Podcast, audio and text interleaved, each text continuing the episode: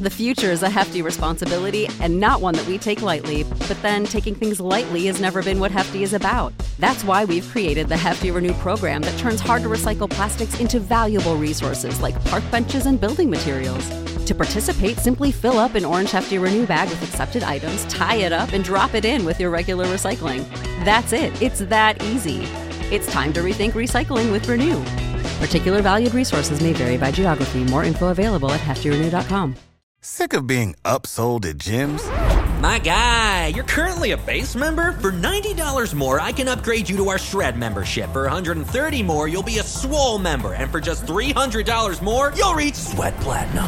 At Planet Fitness, you'll get energy without the upsell. Never pushy, always free fitness training and equipment for every workout. It's fitness that fits your budget. Join Planet Fitness for just one dollar down and ten dollars a month. Cancel anytime. Deal ends Friday, May tenth. See Home Club for details.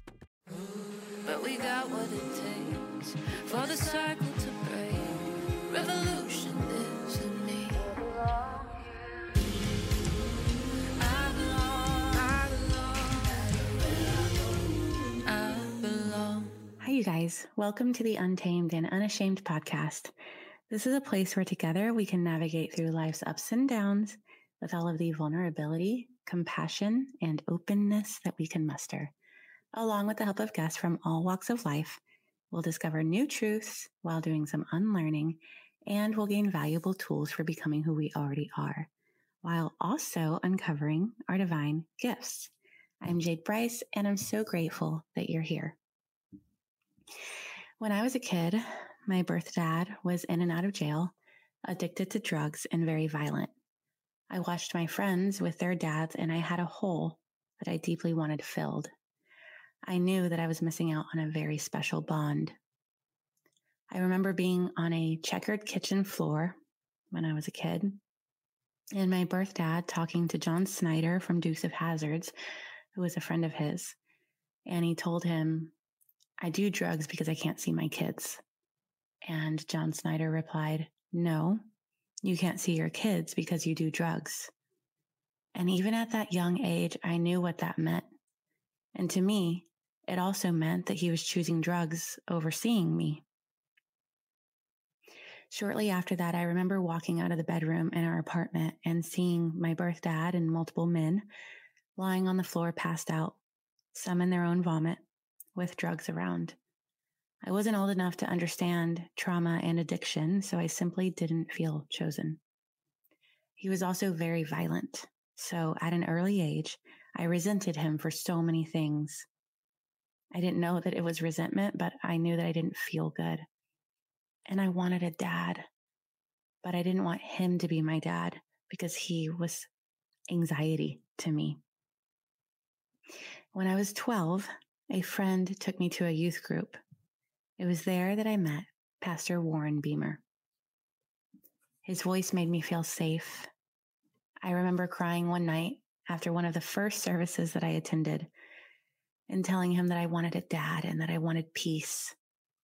We were sitting in the front row of the youth room, and he took my hand, lifted me up, twirled me around, and told me I was deserving of an earthly father's love, and that he would be that for me, and that he wanted me to never forget my heavenly father's love.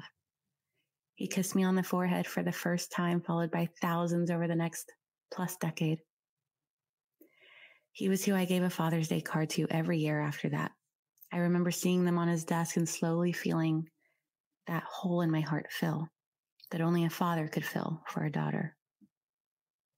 He was who I cried to when I didn't want to live, and his comfort and presence is why I stayed alive. I could feel his belief in me that I was meant for great things. And even though I didn't believe in it myself, him repeatedly telling me that I had a calling on my life somehow made me want to hold on to see what that calling was. He just, he believed in it so much. He was who I cried to when I lost my virginity with the absence of love.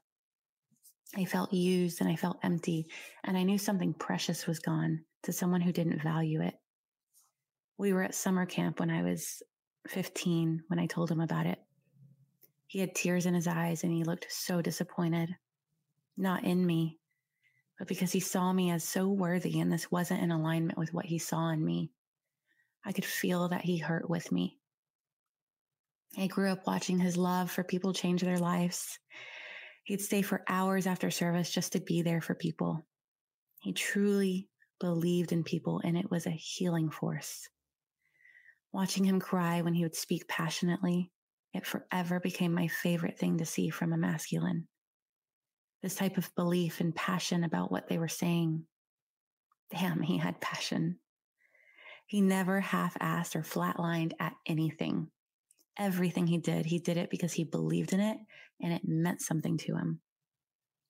I watched him cry and hurt over a dozen miscarriages and still never lose faith. I saw him scream, "Why God?" but still followed by, "Even if we never have a baby, I'll still serve you all the days of my life."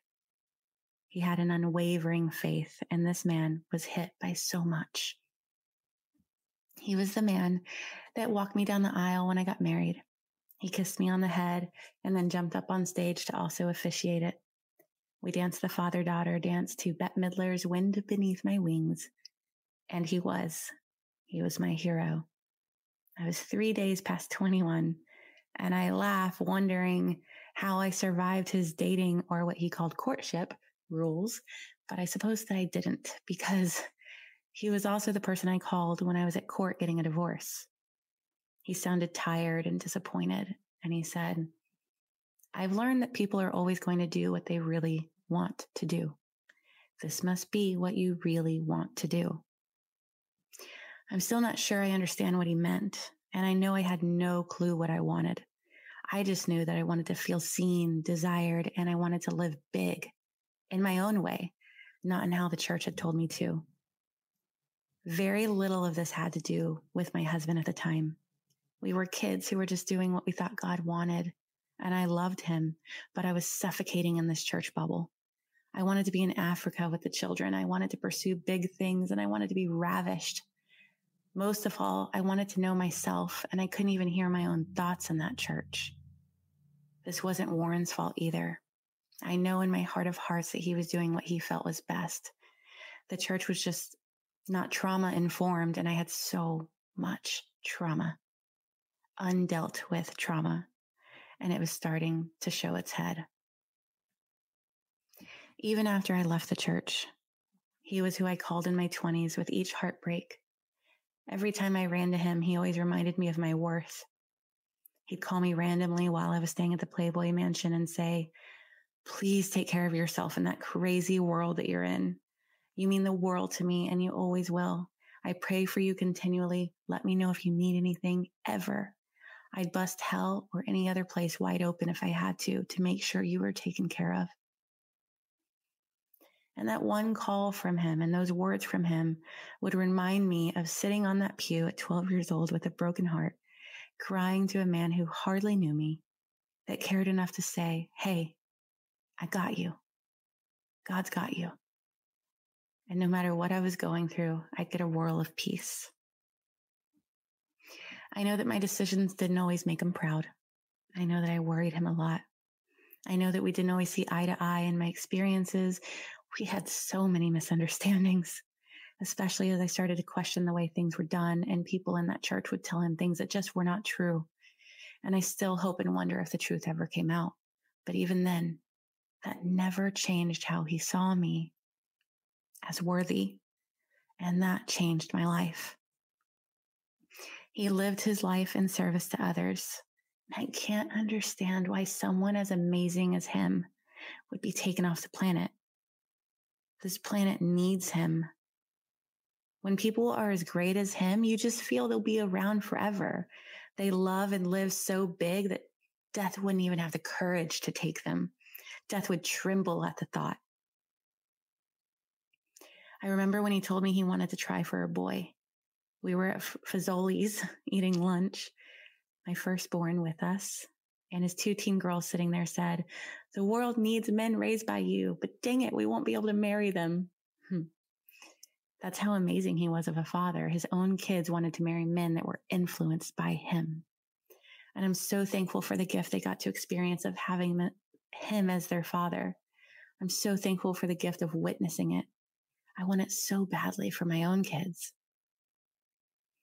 I remember people used to line up for his hugs.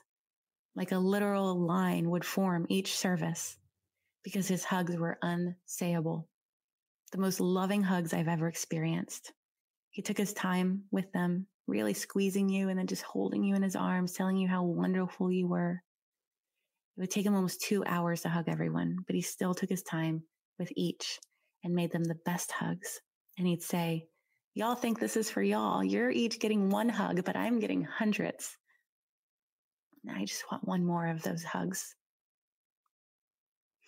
I'm also remembering that he trusted me to be on his microphone in front of his youth, even though I had no clue what I was doing.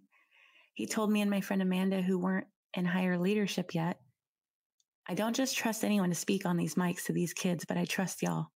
You're anointed, and I trust that you'll allow the Holy Spirit to speak through you. And through that, I realized the power of using our story, the power of sharing overcoming, and it's what gave me the courage to continue to speak on microphones, even this one. There are so many more people on this earth that need his care and his love, and I will continue to be that for him and for them. On April second, I was sitting at my altar. I had just wrapped up my practice for the day and was just putting things back in their place when I got the message that he had passed. Late the night before, he was driving and went to switch lanes, but the truck in the next lane was stopped and he crashed into it and he died instantly. Somehow I know that even in his last breath, he whispered, "It's a good day." That was something he said nonstop, no matter what happened in the day. It's a good day. It's interesting because before trauma work, when I got devastating news, I would feel it, but nothing would come out. I would feel sad, but it didn't flow through me. And after trauma work, my emotion, it's never constipated. It goes right through me. And so when I got the news, I wailed and I wept and I shook. I just couldn't fathom a world without him in it. His children without their father, his wife without the love of her life. I was mostly weeping for them. Uh, for days, I could barely get out of bed, and then I left for the funeral to Louisiana. I carpooled with my friend Marsha, and we spent the entire seven hours laughing about what an absolute goofball he was. I can see all his silly faces in my head right now. I was really nervous to walk into that building for so many reasons, but I had to be there. I put my hand on the casket, and I heard his voice say, "I love my girl. Oh, I love my girl." That's what he'd say every time he hugged me. And then I saw his daughters, his girls, the strength of his girls and how much of his, of his spirit is in them.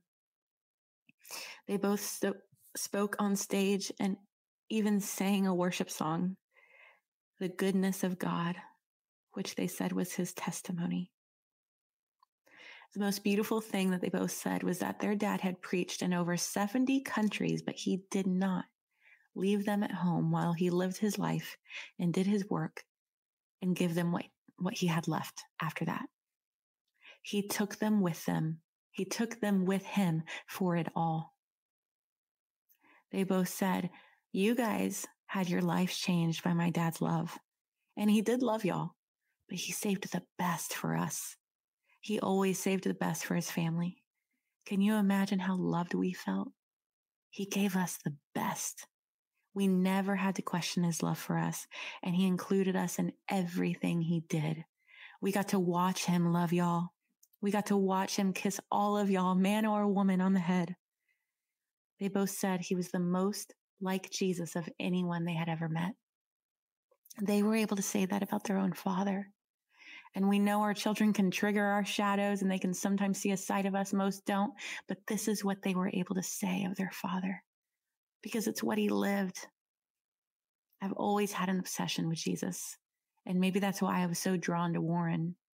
We had our different spiritual beliefs, especially about heaven and hell, but that didn't matter to me because I still felt God and his love.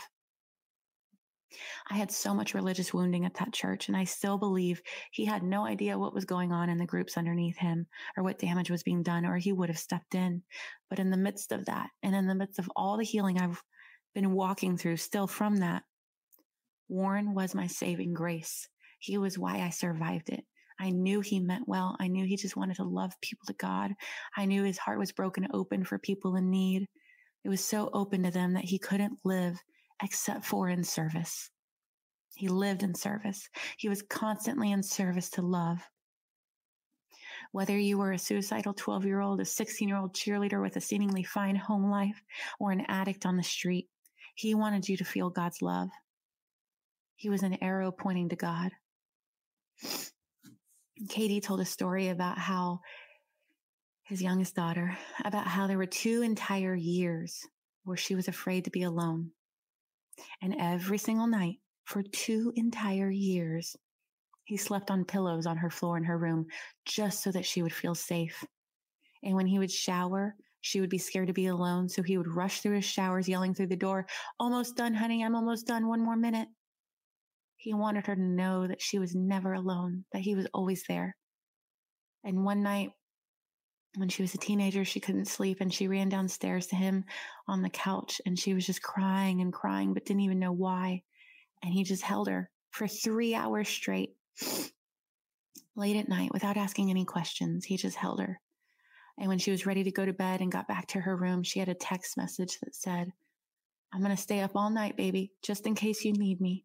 I don't want you to wake up and me not be awake if you need me, so I'll be up all night just in case." And so she did this for their mom, his wife, on the first night that he was gone. She stayed up all night so that she wouldn't be alone. She told a story about on her freshman year of college, how he drove nine hours just to bring her flowers to her first class so that she wasn't the only one in her dorm who didn't get any for Valentine's Day. He showed them both how they should be loved, by how he loved them and how he loved their mama. It was the greatest romance they could have witnessed. They also told stories about he didn't, how he didn't miss a single game or performance. That when Katie was in a play that had two performances a night for twelve nights straight, he was at every single one, the five o'clock showing and the seven o'clock showing, just so that he wouldn't miss a moment. He went above and beyond. He was always all in on anything that he did, especially on how he showed up and how he loved. He saw his kids as his crown, as his greatest purpose in life, the arrows and his bow. I watched them up there and I remembered the joyful tears he cried when they were born. He lived to be a father. Nothing mattered more to him. And I remember Susie being born and his joy. And I remember her being born with webbed toes, just like his. He had webbed toes on uh, both feet. And he told me that he'd let her make a decision later on if she'd like to have them separated. But of course, when that time came, she didn't, because she loved anything that made her more like him. Anything that made her more like her father, she wanted to have. I didn't get this firsthand experience of having him as a father, but I got to watch it. And it calls me to a higher standard in my parenting. Part of my grieving also had to do with my father wound reopening and the fact that I felt I lost him long ago when I left the church for the most part, because I used to see him so much. And I'm still working through this father wound, but I can't imagine my teen years of that wound being open without his love always pouring into it. If he left a legacy, it was to love people. His love had no bounds. No one at his funeral talked about his sermons. They only talked about his love. And I pray that this episode inspires you to love people. It's what truly makes a difference. We have so many hurting people. The man who just shot up a school here in Texas, love had not met him. Yes, we need to change things and we need to do better. But more than anything, we need to love people. I remember when he was in Uganda and he found these children there that had been sold, and he did what he could to get them rescued. He ended up on Oprah with them. And I know they see him as a father as well.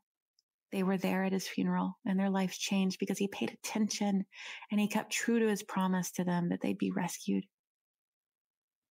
Susie told a story about how they were out on a boat one day and a huge storm had come and shifted everything. And so the map could no longer tell them where they were at. and it got scary for a moment. Their path ahead of them was no longer clear, and her dad said, let me just see if I can get on Google and download a new map. And sure enough, it had the updated map.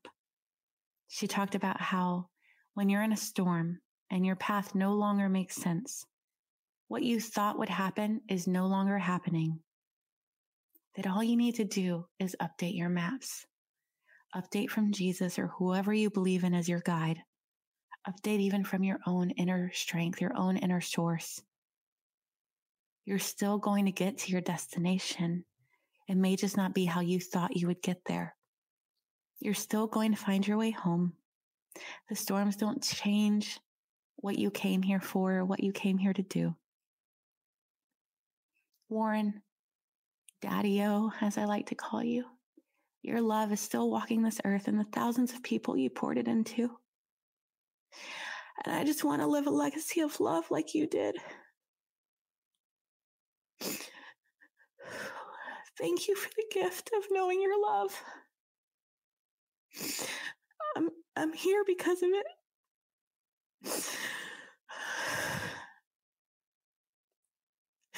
You weren't just like a dad. You were the only dad I ever had. Thank you, thank you, thank you. I love you, I love you, I love you.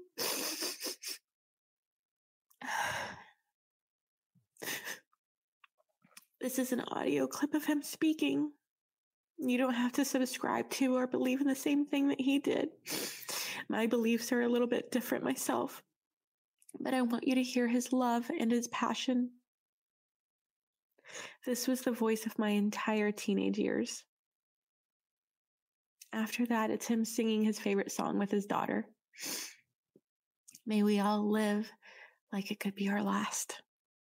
Today, don't focus on all the money. Don't focus on the accolades. Don't focus on everything else. Today, focus on Jesus Christ. What you leave in your children, what you leave on this earth for Him, the, the things that you can know that God did through you, that people remember long after you're gone because they'll meet you in heaven and tell you about it. That's the things that today you got to focus on and know. That's how you become a real king.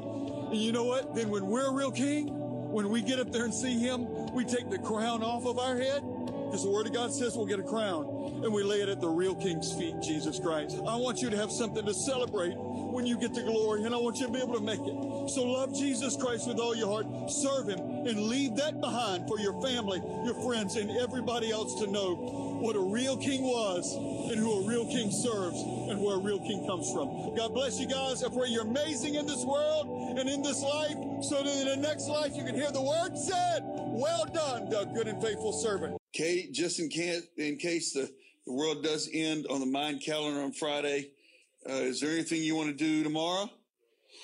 Let's go skydiving.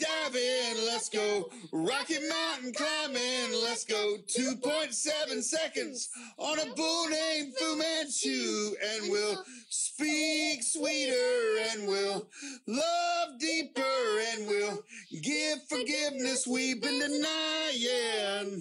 Oh, God, just let us have the chance to live like we were dying. Save big on brunch for mom, all in the Kroger app.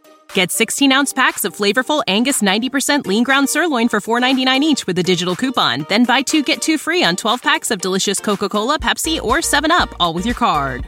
Shop these deals at your local Kroger today, or tap the screen now to download the Kroger app to save big today. Kroger, fresh for everyone. Prices and product availability subject to change. Restrictions apply. See site for details.